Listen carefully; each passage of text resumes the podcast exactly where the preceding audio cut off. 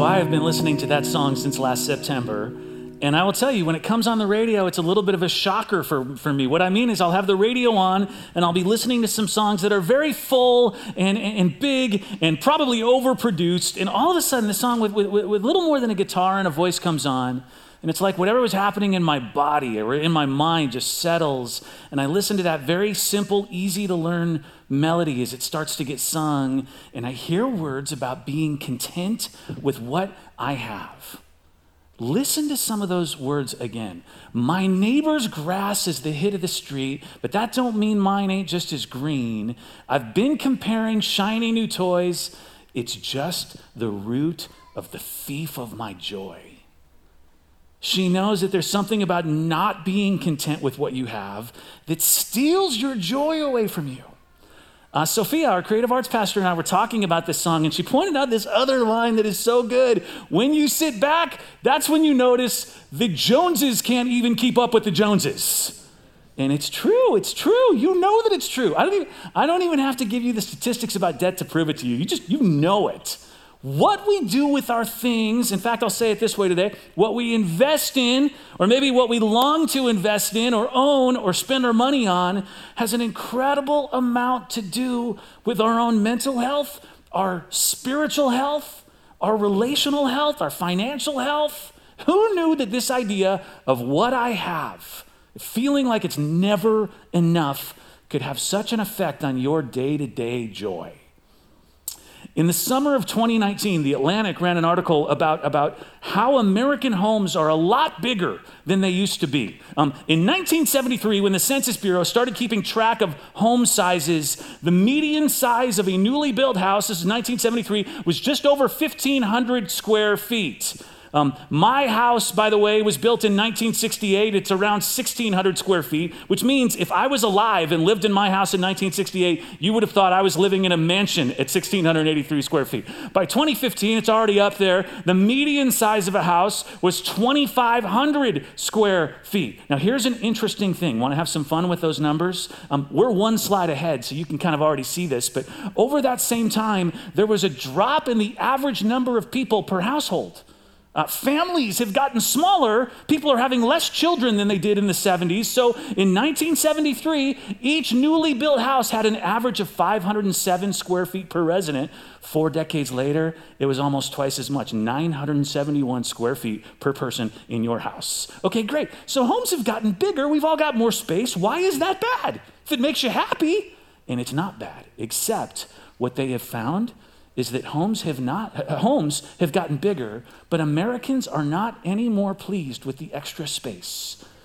In fact, what they have found is the bigger the size of your home, the less happy you are with the size of your home. The more you feel like it's too small. Now, I won't, I won't go into all the details of this study and how they figured this out, but the reason behind it is this because as big as your home is, there is always a home that is bigger. Yeah, there may be some initial satisfaction when you first move in, but it's only a matter of time until somebody builds a home that is larger next to yours, or your friend, or your brother, or your sister buys a home that's larger. And before long, that feeling of unfulfillment that made you feel like you needed to upgrade your home to a bigger size, it starts to happen again. Think about that. As nice as your car is, there's always a nicer car. As good as the, the, the school is that your kids go to, there's always a better school. As great as your vacation is, your friend is always going to post pictures of a better vacation to Instagram. And, and I think one of the most challenging things about living in the world that you and I live in, and raising kids in the world that you and I raise kids in, and being people of faith in the world that we're people of faith in, is somehow learning the secret to being content with what you have. Or maybe it's not learning it, maybe it's living it. And right about now, you might be wondering what any of this has to do with Tomorrowland in the series that we've been in, talking about the dreams that God has put in us for what tomorrow might look like. And so far, this series, we've spent five weeks talking about how we identify the dream that God has put in us, consult Him on the dream, how we focus on it, how we take risks toward it, faith led risks, how we believe we don't let every obstacle stop us. So far, We've been very deliberate in talking about your dreams for tomorrow and what we see in the Bible that, that, every one of us has to do to move forward in those dreams God has put in us. But starting today, with the last three weeks of this series, I want to turn a corner and talk about some aspects of tomorrow we've not talked about yet, what your future holds. Today, and then the next few weeks, we're going to talk about three different aspects that are equally as important to the ones we've talked about so far. And the one I want to talk about with you this morning and the next two weeks will be very different. But the one today has everything to do with what makes you content tomorrow. What is going to bring you contentment? It is great. We're talking about visions and dreams and, and what we've got to do to move forward in them. But let me ask you a question what if you get to tomorrow, whatever that is, whatever dream God has given you, and you find yourself not happy there? What if your dream leads you to a thousand more square feet and you get it and it's still not enough? We're going to talk about why God wants us to be content with what we have today, why that matters to God so much. And as we do, we're also going to get a good amount of, of how, how to be content with what we have. And I cannot wait to dive in and show you what the Bible says about those two things the why and the how of being content with what we have. But first, I want to give you a little bit of an underlying principle that dictates everything we're about to look at together this morning. What, what, I mean is, if you do not understand this one underlying principle, everything that we're going to look at together, in fact, the secret that I hope we unpack, the secret to being content with what you have, it will make no sense without this. The Bible.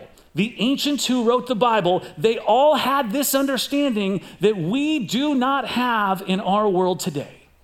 And this is going to be news to some of you. It is going to be jarring to some of you, but it is my job to tell you. Here's what it is brace yourselves. What I have isn't mine, it's God's. Let me say it again, and I'm going to have ushers pass out paper bags in case you're hyperventilating right now. what I have is not mine, it is God's. What you have isn't yours, it's God's. I didn't make that up. I'm not that smart. Psalm 24 1. The earth is the Lord's and everything in it. The world and all who live in it, they're God's. And what the ancients believed, and the Bible tells us, the underlying principle that everything in this world, including everything they had, their house, their horse, their food, their money, their boat, whatever they had, belongs to God. Notice that I didn't say it belonged to God first. They, they, they, didn't believe that it used to belong to God and now He gave it to them and it was theirs. No, they believed it was still God's. And if anything, if anything, He was allowing them to hold it, to use it. And no matter how hard they worked to earn something, no matter how many crops they grew, cattle they raised, blankets they sold, even though they earned something, they still believed that what they earned was not theirs, it was God's. And, and, and for you to get what we're going to talk about today, you've got to know the same thing. What you have isn't yours, it's God's. I'm going to ask you to do something that may make you mad right now. Turn to the person next to you, look them in the eye, and say to them, What you have isn't yours, it's God's. Would you do that? What you have isn't yours. Wow, you guys are game. I'll tell you what, I tried that at the outdoor service. I think one person did it. they were all very afraid of each other out there. Okay, the secret to being content with what you have starts right here, realizing what I have is not mine, it is God's. In case you didn't know, now you know. And, and now that you know that, let's talk about why, how we can be content with what we have as we move into Tomorrowland. Where do we start with this? Where, where do you even start talking about this? Philippians 4. Let me show you something that Paul wrote related to this idea of what I have. It's not, it's not quite as catchy as what Kelsea Ballerini sings in that song, but it's pretty good too. I mean, it's been around a few thousand years. In Philippians 4, Paul writes this For I have learned to be content whatever the circumstances. I know what it is to be in need, and I know what it is to have plenty. Look at this line I have learned the secret of being content in any every situation, whether well fed or hungry, whether living in plenty or in want. I can do all of this through him who gives me strength. Okay, Paul, who was sitting in prison when he wrote this, by the way, tells us, I am content with what I have. I've been rich and I've been poor. I've been well fed and I've been hungry. I've been chained up and I've been free. Chained up now, by the way, and I have figured out the secret to being content with what I have. Okay, you ready? Here's the secret. It's in that last line. I can do all things through him who gives me strength. Paul says, You want to know why I can be content with what I have, even when what I have is almost nothing? Because the less you have, the more you know you are living a life relying on God's strength. Let me say that again. The less you have, the more you know the only way you are making it is because of the strength of God put in you.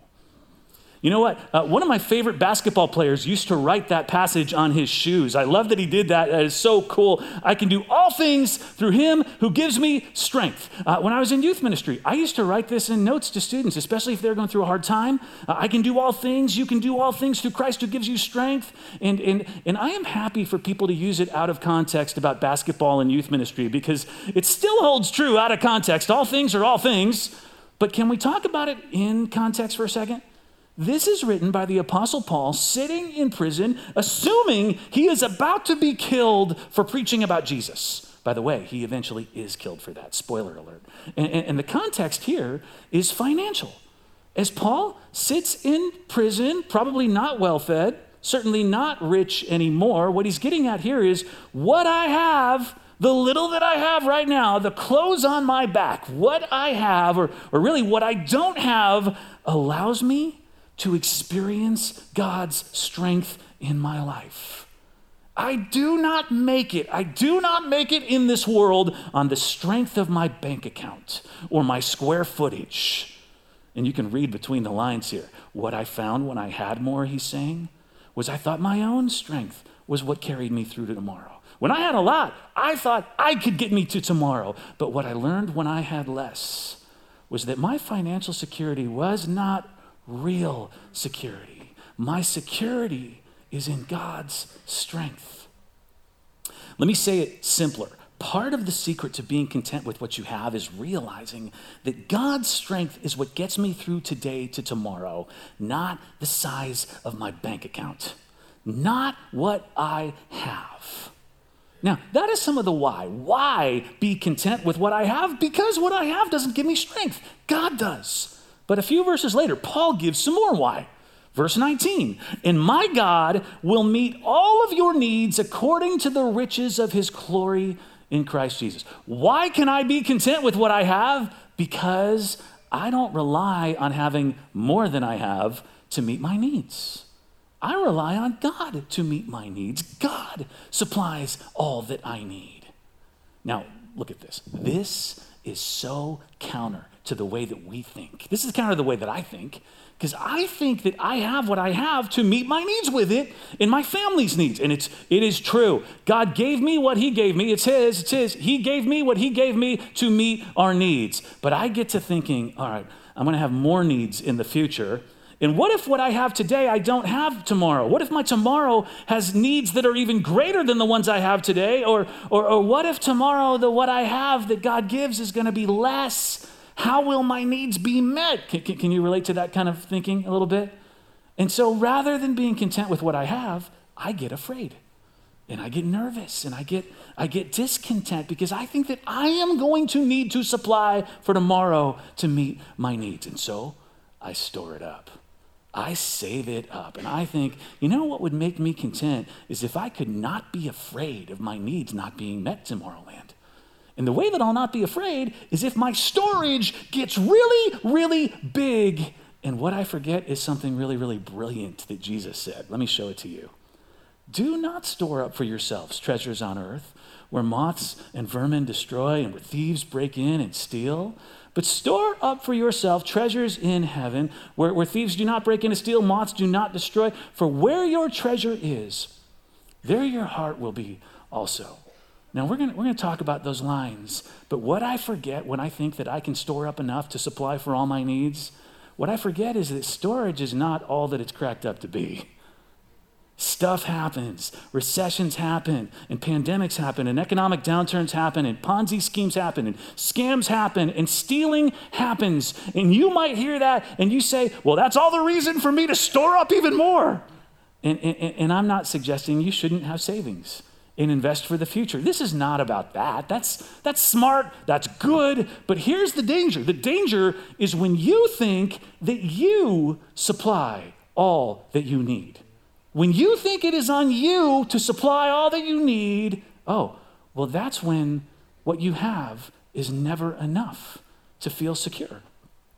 But if it is on God, as Paul said a minute ago, if everything is God's anyway, that underlying principle, then He has plenty to supply my needs for tomorrow. Now, let's go back to this thing about, about thieves breaking in and stealing and moths and rust destroying. Have you ever been stolen from? Uh, I remember the first time that I was stolen from, like really stolen. I, was living in Pasadena uh, in my apartment complex while I was in grad school, and uh, my car was parked in the parking lot behind our apartment. Uh, my old apartment was not very nice, but at least there were gates to the parking lot, and it made me feel a little bit secure. And one day, I walked out to my car, and I went to unlock the driver's side door, and a giant hole had been smashed in my window. Glass all over the front seat, glass on the, on the ground. Uh, fortunately for me, I had had one of these on my car. Do you remember? Do you remember these? The club?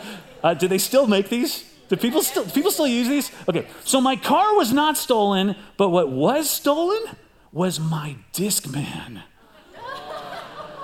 the Discman to play compact discs in as I drove because I didn't have a CD player in my car. I had a cassette player in my car, so I had a cassette adapter. Do you remember the cassette adapter? And they stole my cassette adapter too. And I felt so violated. How dare you? I mean, look, you think you've had it bad. I went without CDs in my car for like a whole year, you guys. And over that time, I saved up. I saved up and I bought a new car stereo with, remember these right here? We got a picture. There it is, the removable faceplates so that if a thief looked in your car, they couldn't really see whether you had a good radio or not because it was just a blank panel, panel on your front of your car. You took the front of the stereo with you. Great solution, except can we, all these years later, acknowledge a problem? You got to carry around the front of your car stereo with you in some sort of plastic container all day. Who really wants to do all this just to protect what they have? And I swear to you, Jesus was thinking of stolen car stereos when he said, Do not store up for yourself treasures on earth where thieves break in and steal. And we thought that we would outsmart Jesus with detachable faceplates. No thief is going to break in and steal anything from my car because there is no radio. Thief, pay no attention to the blank spot on my console. And of course, it did little good but give us something to have to carry around all day. All right, let me give you another why stripped right from these verses. Why should we be content with what we have? Because what you cannot detach and carry around in a plastic container all day might be gone tomorrow. Now, Jesus probably said it better than me, but for those of you alive and driving in the 90s, you know what I'm talking about. Your CD player might not be there tomorrow. For those of you who've not had a car stereo stolen, let me simplify because thieves break in and steal, moth and rust destroy. Okay, but let's get to some how. How is it then that I can be content with what I have? All right, Jesus hints at something here. Look at that last line. For where your treasure is, there your heart will be also. What Jesus begins to say here is the way that you can be content with what you have is if your heart's contentment is not based on your things. How can I be content with what I have? If I put my heart, if I invest my heart in something eternal. Jesus suggests in this passage that you can choose to invest your heart in some worse things or some better things. Worse things are things that might not be here tomorrow thieves, moth, rust. The better things are eternal. How can I be content with what I have? By looking at what God gives me, which remember is His to begin with, as something to be invested in eternity. We're, we're going to talk about what it means to do that in a second. But first, let me give you another how. Another how to be content with what you have. How? Borrow less. You will be content with what you have when you don't see borrowing as an option to get more. Proverbs 22 7 says something we have probably all felt. The borrower is slave to the lender. Now, let, us just talk about that, all right? More than a third of Americans say that they would be embarrassed to let other people know that they're not paying off their credit card debt in full every single month. More than 40% say that they believe they will be judged by their family and their friends because of their credit card debt. The surprising thing is that Americans' average credit card debt is $15,355. Okay, so if, if, if you've got some debt, you are in good company. Everybody's got some debt. Yes, almost all of us go into debt to get what we have because what we had was not enough. We got to have more. So we borrow to get more. And this, this is what Proverbs says. When you do that, you restrict your freedom. What does that mean? Let, me, let me tell you. 23% of the average person's take home pay already committed to payment of existing debt. 23% of the average person's check. For some of you, it is way more. I would bet in California or in the Bay Area, it is way more. And that payment does not leave us free to do something else that God might have us do with our money for tomorrow. Now, think about that. For five weeks, we've been dreaming about what tomorrow might hold for us, wanting to make movement toward those dreams, and some of us feel incredibly restricted because our debt does not allow us the freedom to do anything other than what we are doing in life right now. You may have a dream to invest in other people. You may have a dream to invest in yourself a little bit. But you don't get to invest in others. You don't even really get to invest in you because a lot of your money goes to paying off what you have because what you had yesterday did not feel like enough.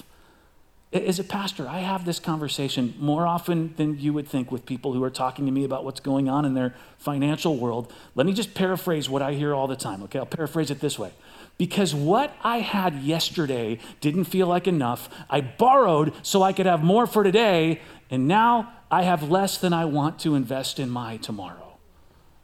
The borrower is slave to the lender. That's what that means. Here, here's another truth. The Federal Reserve released these statistics a few years ago. 56% of all divorces are a result of financial tension in the home. Now, financial tension is not usually somebody saying, We want more, I'm not happy with what we have, why don't we have more than what we have? Financial tension comes when you go into debt to get more than what you have and you find yourself now having to pay for it. The vast majority of us, to get more than what we have, the primary vehicle to do it is debt. We borrow. And the borrower is slave to the lender. You feel this.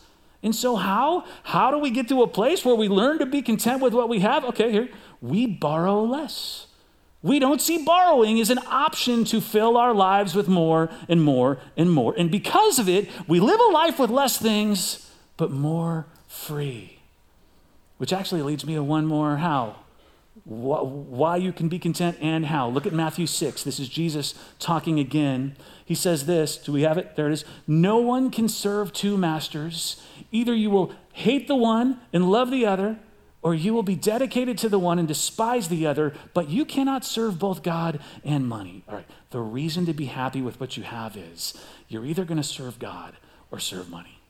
You're going to pursue money. Your tomorrow is either going to be about God or it's going to be about pursuing money. You can't have both. Okay, those are not my words. I'm the messenger. That's Jesus right there. There's a story that I, I, heard a pastor tell. He, he said this, uh, I wrote this thing. He said, My 14 year old son got a job this year. My son got his first official paycheck, and boy, was he thrilled. And he came home and he showed me his paycheck. And then he marched into the room where his mom was and said, You know, I've thought it over, and now that I'm making money, I'm not sure I can afford to tithe. And, and the pastor wrote this He has more money in his hands than he's ever had before. And what happens? What happened in him is what happens in all of us. All of a sudden, we say, Man, now that I have this money, I really need this money for something else. And he wrote, Out of the mouth of a 14 year old boy, true to his human nature, comes this whole question Where do I put God? Is God first? Is he second? Is he fifth? Is he 23rd in my life? Where is God? So, one more reason we should learn to be content with what we have is because the constant pursuit of more indicates that you are serving you. You might be serving you. Okay, last one, last how to be content with what we have. We find it in Malachi 3. A little bit of background on this one, all right? God had set up this system for his people, the Israelites, to tithe, which was to give 10% of their income or the produce that they were harvesting to him in the form of a sacrifice. And that 10% got used for different things worship and, and caring for people. The 10% went towards a lot. And so in Malachi, God sees this that the people are not giving as they committed to. And he's upset about this. He actually says to them, You are robbing me. And they say, How are we robbing you? We're mere mortals. We can't rob God. And he says, You're robbing me in your tithes and offerings. And then he says this take a look. Bring the whole tithe into the storehouse, that there may be food in my house. Test me in this, says the Lord Almighty, and see if I will not throw open the floodgates of heaven and pour out so much blessing that there will, be, uh, there will not be room enough to store it. God says, instead of keeping all that you have, thinking that you need more than what you have, God says, if you were to give 10% of that to me, because it's mine to begin with, I gave it to you. I would pour out so much blessing on you, there wouldn't be enough room to store it. Now, can I tell you, churches have historically taught this verse, and they've said something that I don't believe is true that the way to make money is for you to give God your money. That if you give a thousand, God will give you $10,000 right back. And lots of well meaning people have been fleeced because of the way that some have taught this verse in anticipation of some kind of financial blessing for giving. Very rarely does anyone look at the next verse, verse, verse 11 and 12. Look, look at this. Uh, it says, I will prevent pests from devouring your crops, and the vines in your field will not drop their food before it's ripe, says the Lord Almighty. Then all nations will call you blessed, for yours will be a delightful land, says the Lord Almighty. Right there, God gets specific, specific about a possible blessing that will come because the people tithe. And it is not, I will shower down money from heaven. It's, I will keep pests from devouring your crops, and I will make sure your trees don't drop their fruit too early, and I'll give you a good reputation with other nations. In other words, I will bless you with making sure what you have is enough for you. And, and, and, right here is a how that the Bible gives us again and again how to be content with what you have. It is to give to God, give Him what was His to begin with. Um, we, we give a tithe. That's what Andrea and I do in our family, at least 10%. And we do it for two reasons. One, because our tithe is how we invest in eternity. Uh, we are close to it. We, we see how what we give, God uses to help people know Jesus in eternity. But there's another reason that we do it because when we bring a tithe, God pours out his blessing. And, and I don't mean financial, although it could be, and I don't necessarily mean our health, although it could be. I mean, one way that I can be content with what I have is to give a good chunk of it back to God, knowing He will give me strength, what we talked about. And He will meet my needs. And somehow He will bless me in ways that I cannot store up for myself anyway, whatever those might be. Every time uh, I write a check and send it into Crosswinds, and I do it just like you, Every time it is an exercise in being content with what I have and trusting that God, whatever He gives me, it will be plenty. It will be enough. Um, Peter Marshall was the, the chaplain to the U.S. Senate. This is back in the 1940s. And he told a story about a guy who came to him with a concern about tithing. Again, this is 1940s. And, and the man said, I have a problem. I have been tithing for some time. Uh, it wasn't too bad when I was making $20,000 a year. I could afford to give the $2,000. But you see, now I am making $500,000, and there is just no way I can afford to give away $50,000 a year. And Dr. Marshall reflected on this very wealthy guy's dilemma and really gave no advice. He simply said, Yes, sir, I see you do have a problem. Um, I think we ought to pray about it. Is that all right? And, and the man agreed. And so Dr. Marshall bowed his head and he prayed with boldness and authority Dear Lord, this man has a problem, and I pray that you will help him. Lord, reduce his salary back to the place where he can afford to tithe. Uh, isn't it interesting how the more we get, the more we make, the more square footage we spread out in, the more we want, the more we think we need, and the less content we are with what we have? God gave you what He gave you yesterday. He gives you what He gives you today. He is going to give you what He's going to give you tomorrow in Tomorrowland so that you can meet your needs and so you can invest in others. You can invest in somebody else's tomorrow. And the way that we do that around here is through giving our offering and our tithes. We use it to invest in others, in them knowing about Jesus, having life changing experiences of, of Jesus' grace, people of all ages, children and students and adults. And, and if you learned what grace is because of your coming here, guess what? You learned because someone invested in your tomorrow. We use it to hold events like the one tomorrow night where we try to bring peace and build bridges in a very divided world. And we use it to help people find God's purpose and live it for their tomorrow. And I, I invite you to be a part of that.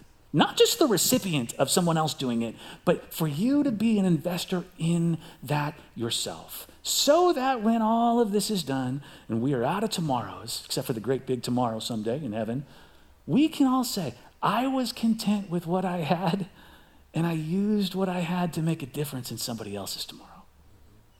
All right, will you stand with me? Let's pray together before we go. God, so many things to focus on today. Super Bowl Sunday, God, we are going to watch a lot of commercials that try to sell us a lot of things and that uh, lead us to realizing we could be more content if we just had that thing. And I am just reminded, God, that, that we know we can be content with what we have because you have given us what we need and you'll give us what we need tomorrow and you supply all of our needs. And God, I ask that you would show us how to do that, to put our, our heart in a place where, where, where we treasure something eternal. And as we do it, God, would you use our investments to make somebody's tomorrow the tomorrow you would have them have? And all God's people said, Amen. Amen. Thanks for coming today. We'll see you next week.